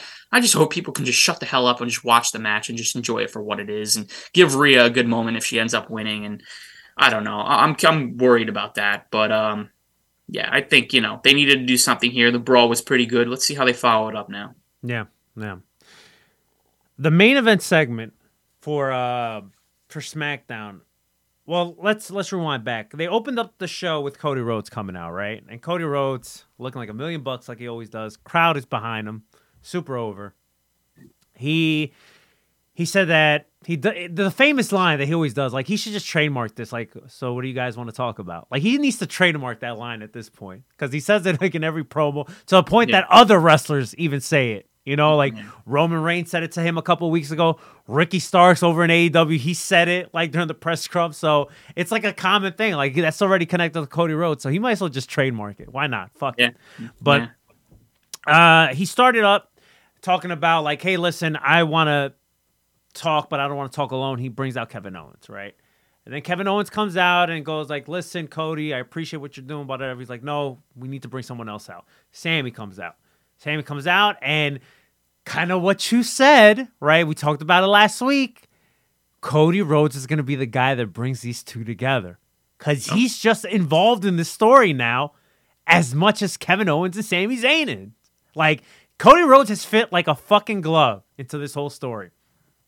So they have this back and forth, and Sami goes like, "Listen, uh, I know you're pissed off at me. We both done eat bad stuff to each other. I just don't see how this is any different."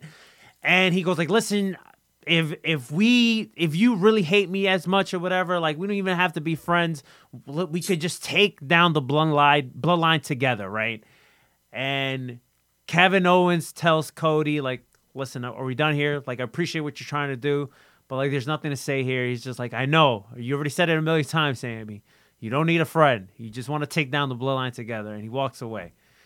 You cut to this backstage where Kevin Owens is about to leave, and then Sami, you know, it, you it was right in the field. Like you could tell Sami was like emotional talking to Kevin Owens, saying like, "Listen, I love you, man. You're my brother. Like you are my friend. Like we're always gonna be friends." And Kevin Owens doesn't say anything. He just kind of just he looks at him like twice, and then he gets in his car and he drives away. Mm-hmm. Fast forward to the the main event segment. We get this face off between Jey and Sami.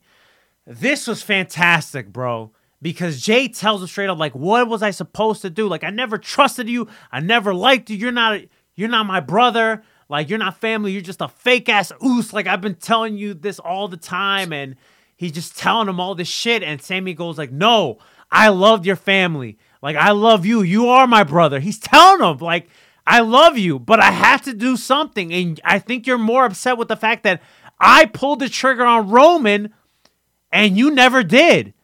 I just couldn't take his abuse anymore. Which Sami's right. Sami is right 1000%. He's telling he's telling Jey he still loves him. That he- that is his brother. But he just had to do what he had to do then. And you could tell like Jey's facials changed when Sami was telling him that cuz he knows the truth. He knows the truth. Everything Sami said was the truth. And then Jey just couldn't take it anymore and he attacked them. They start brawling. And even the brawl, too.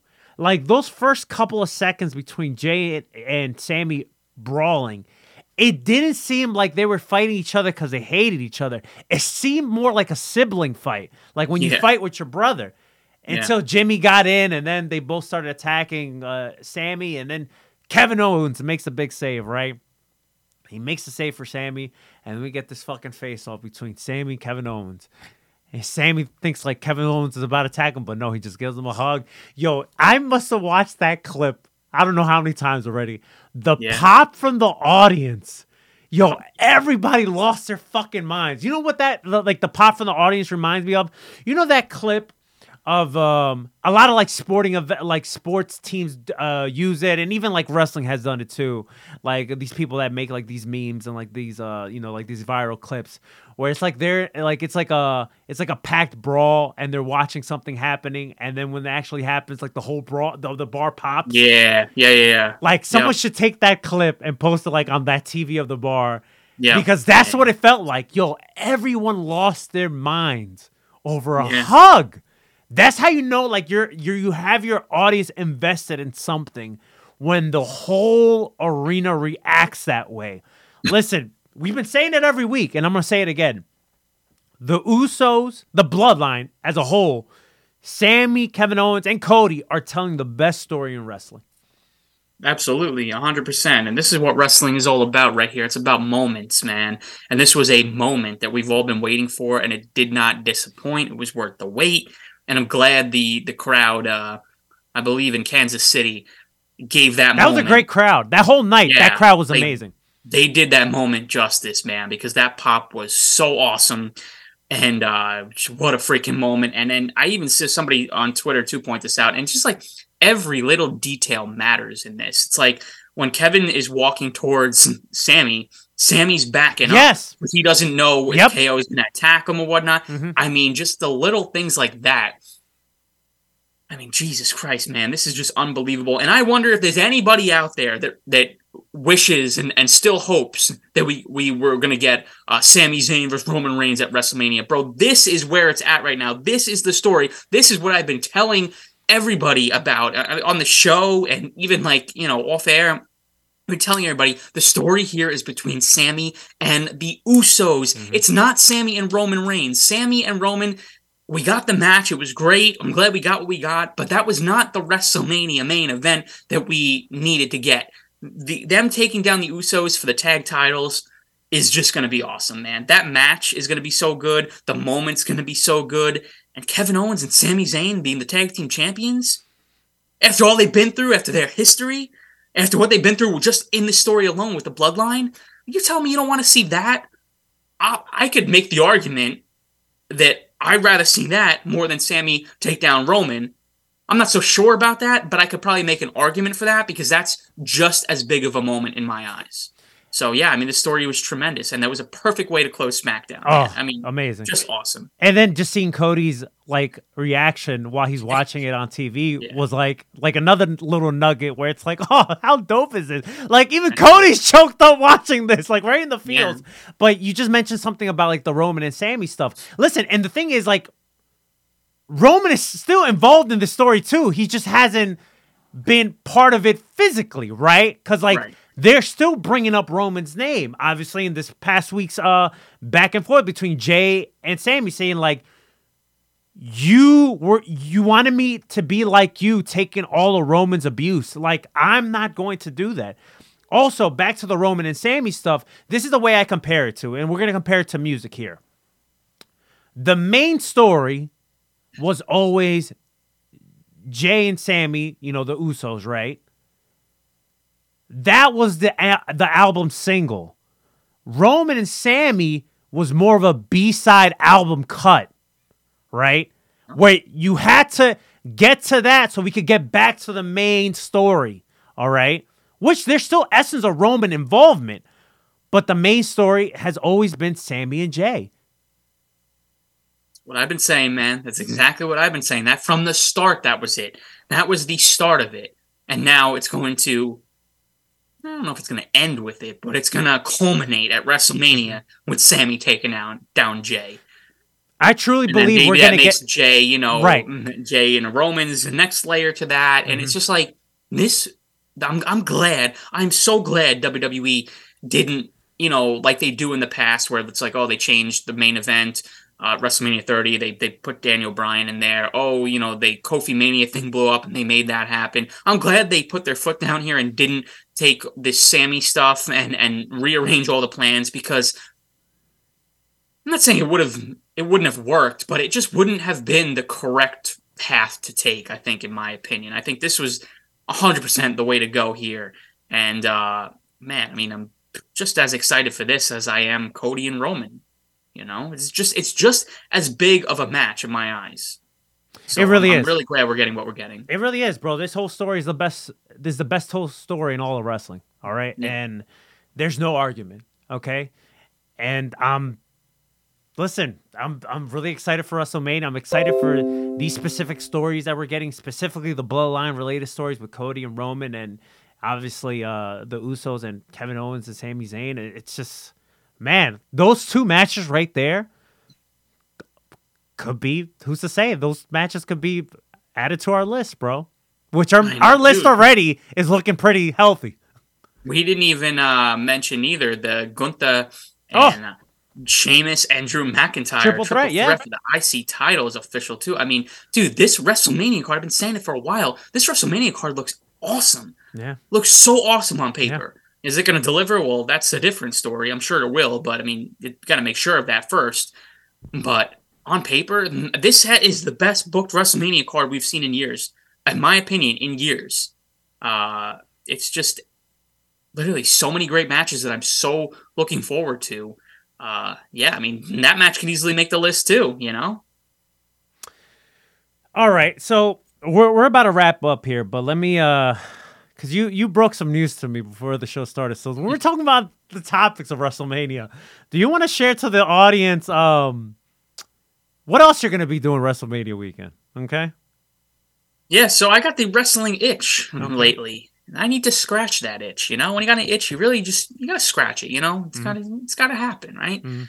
So uh, I think I don't even know if I mentioned it last week on the show. If I was gonna go to Ring of Honor, um, we talked off air, but I can't remember if it was actually on the actual show. But I will be in attendance for Ring of Honor Supercard of Honor. Uh, Okay, there you go. Ring of Honor, the the man that put the honor back in Ring of Honor. I think it's only right. You know, I buried it. I put the honor back into it. And now I got to support it. Supercard. So uh, yeah, I'm looking forward to it, and it should be fun. You know, I don't really like care too much about the Ring of Honor product, but you know that that could make it more fun. You know, I'm going into it not really caring too much and just having a great time. So I'm looking forward to it. Now keep in I mind, keep keep in mind the, the key words Ryan just said because this is this is a trend right here. He said, "I don't really care about the Ring of Honor product." Remember those key words right there. I really don't care. Now keep yeah, going. Just yeah, remember that. So I hope Tony can make some of these matches official Mm-hmm. because I know there's rumors floating around, but please make it official, all right? And secondly, I will also be in attendance for NXT Stand and Deliver.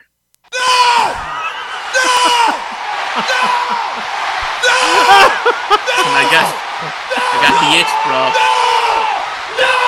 what a turn of events! What a turn of events! Dude, you're telling me, man. I made the impulse decision and I just pulled the trigger. What? So you just Listen. woke you just woke up with the itch and you're like, you know what? Not only I- am I gonna do Ring of Honor, okay, but I'm gonna do NXT. Yeah, you know, I was just uh I don't know. I was I just I'm into this whole Bron versus Melo shit, man. I think uh I think Melo it's amazing. is yeah, he's gotta be the guy to take Love him. down Bron. I Big think fan that match, say what you Hayes. want about Bron Breakker, how generic he is, whatever. I think he's okay in the ring. I think know- these two are gonna tear it up, and I think this is going to be an underrated banger of the weekend that nobody expects to be amazing, but everybody is talking about after this event is over. I think it's going to be a really great main event. I hope it ends in Melo winning, but that's another thing too, where I'm going to go back to what you just said. I don't really care about the Ring of Honor product. I could care less about the NXT product. So if Melo doesn't win, I could care less because I'm not invested in this product. I'm not going to tune in on Tuesday night and the following Tuesday after I go to the show and be like, oh my God, I can't wait for NXT. I want Melo to win, but if he doesn't, it is what it is. All the other matches on the show too. I mean, Johnny Gargano and Grayson Waller. I think Grayson gonna be- Waller, I see a lot of potential in man. I've I've turned Yeah. around a lot on Grayson Waller. So have I. Yeah, so have I. I think he's fantastic. I think that match is going to be good. They had a brawl at outside Johnny Gargano's house this past week. I don't know if you saw that. I thought that was pretty cool. Um, And the rest of the card is like random. There's like a fatal five way North American title match, but like no competitors announced. But like I'm sure that'll be freaking insane. It's like some women's ladder match or whatever. Like, dude, I don't know. I'm just gonna go and have fun and see what it's all about, man. I mean, I nothing else really to do. It fits in my plans, and uh, like I said, Bron and Melo really sold me. Um, there was like a segment they had this past week on NXT where um, and I didn't watch it, but I saw it on on Twitter Mm-hmm. where Carmelo Hayes is like, "This is the youngest main event in WrestleMania weekend history. Um, you know, I'm gonna I'm here to deliver. I want to make sure you deliver." Like, I don't know, man, it just kind of like got me pumped. I watched it after pumped I, I bought the tickets Man, yesterday. I'm like, what a turn of events! I'm into this shit, man. Let's go Melo. So, uh, yeah, man, I'm gonna be doing it. When when was the- one? Do you remember the last NXT uh, pay per view you attended? Ah, I want to say the last NXT show I went to was in 2019 in Toronto. Um, Takeover Toronto. It was Adam Cole and Johnny Gargano. That three, stages, of hell, match. Yep, yep, yep, yep. Because because then that was in 2019, and then AEW started uh, a couple months after that, and that was when I NXT like turned around. They didn't really travel as much. They didn't do takeovers outside like that. And well, then 2020 happened and stuff like that. So yeah, I think that was the last NXT show I was at. Um, so yeah, I mean that's another reason too. You know, it's been a while. I mean, wrestling is wrestling. I'm sure. I'm sure the show is going to be fun. I mean, I'm sure it's going to be great. So Well, I, I hope We'll so. see. I know the Ring of Honor show is going to be great. And Yeah. listen, I don't watch NXT. I, I, I could care less about the brand, but same here. it might. The show might deliver. All right, stand and deliver. It might deliver. It might deliver. And like I said, that that main event is uh, to me is what sold me. So well, listen, we'll. I, I'm looking forward. I'm looking forward to the the following episode, Mania Weekend, where we we cover your whole WrestleMania experience and to see if you're going to give a yay or nay specifically to the NXT show.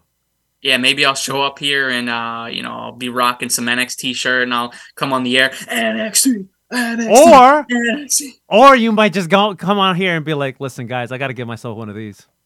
Congratulations. It might be You either or. yourself. It might be Could either be. or. Could be, yeah. I don't know. We'll see. We'll see. It should be interesting. All right, one last thing.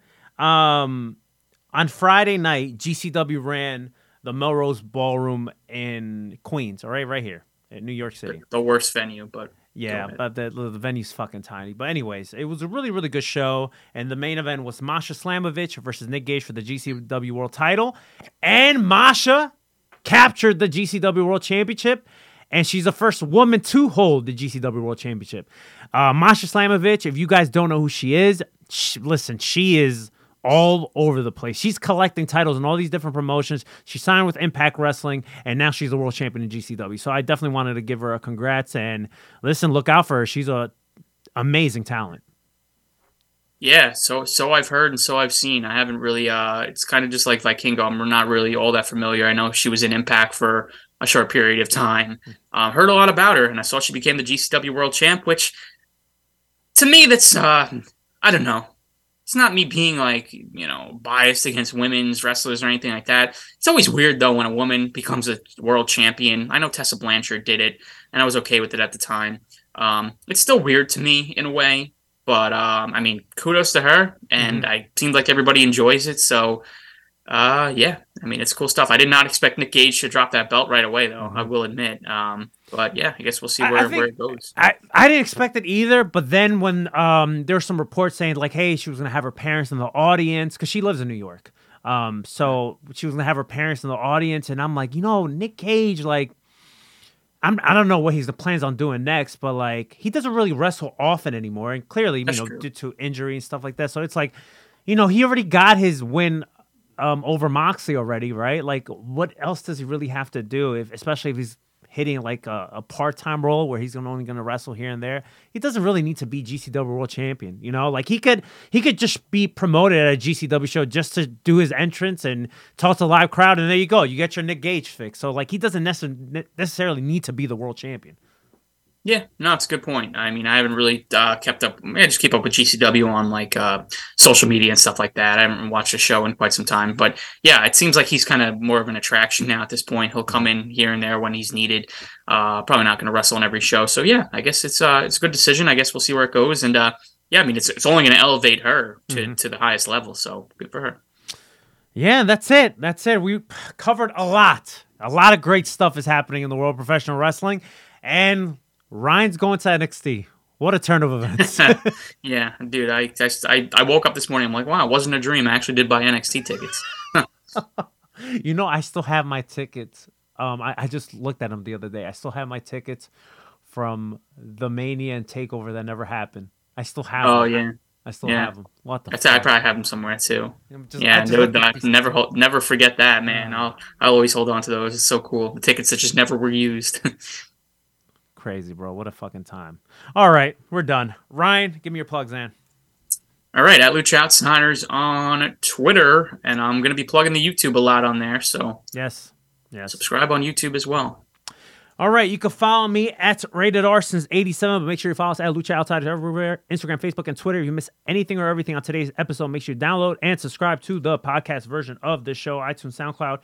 You want to be fancy, Apple Podcasts, TuneIn, La Mezcla app, LowStrader.com, Stitcher, Spotify, iHeartRadio, wherever you get your podcast needs. And like Ryan said, subscribe to our YouTube channel. We're revamping it. We're going to be doing our live shows on there, and who knows? Maybe we'll pick up vlogging or something, or maybe we'll throw that shit on there too. Who knows? Yeah, hey, the sky's the limit for the content. So who knows? we we haven't done anything with our YouTube channel since episode 94 so just give us some time people we'll, we'll start um, adding more shit on there and yeah so that's the main focus that's the 2023 initiative okay so for the old man leo that's not here for our double ryan radar i'm yours truly mr radar till next time keep rated r and stay too sweet Goodbye. Mm, mm, mm, mm. And good night, bang.